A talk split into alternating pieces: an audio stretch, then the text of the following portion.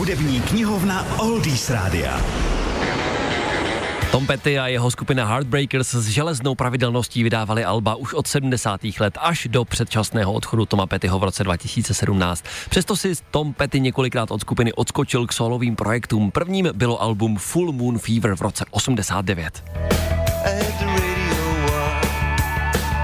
Ve skutečnosti to tak úplně solové album nebylo, protože se na něm někteří členové Heartbreakers podíleli. Vedle nich Tom pozval své nové kamarády ze souběžně založených Traveling Wilburys, díky čemuž se natáčení alba Full Moon Fever zúčastnili taky George Harrison, Jeff Lynne, Roy Orbison a Jim Keitner.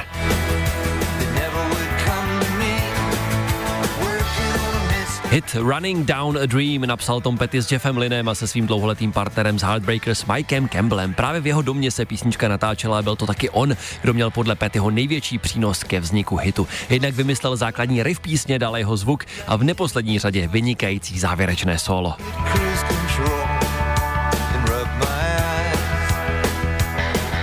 Písničce vznikl taky originální videoklip, který byl téměř celý černobílý a především animovaný. Jako inspirace mu posloužil jiný animovaný snímek Malý Nemo dobrodružství v Dřímkově. V roce 2007 potom hit taky pojmenoval dokumentární film o Pettyho kariéře.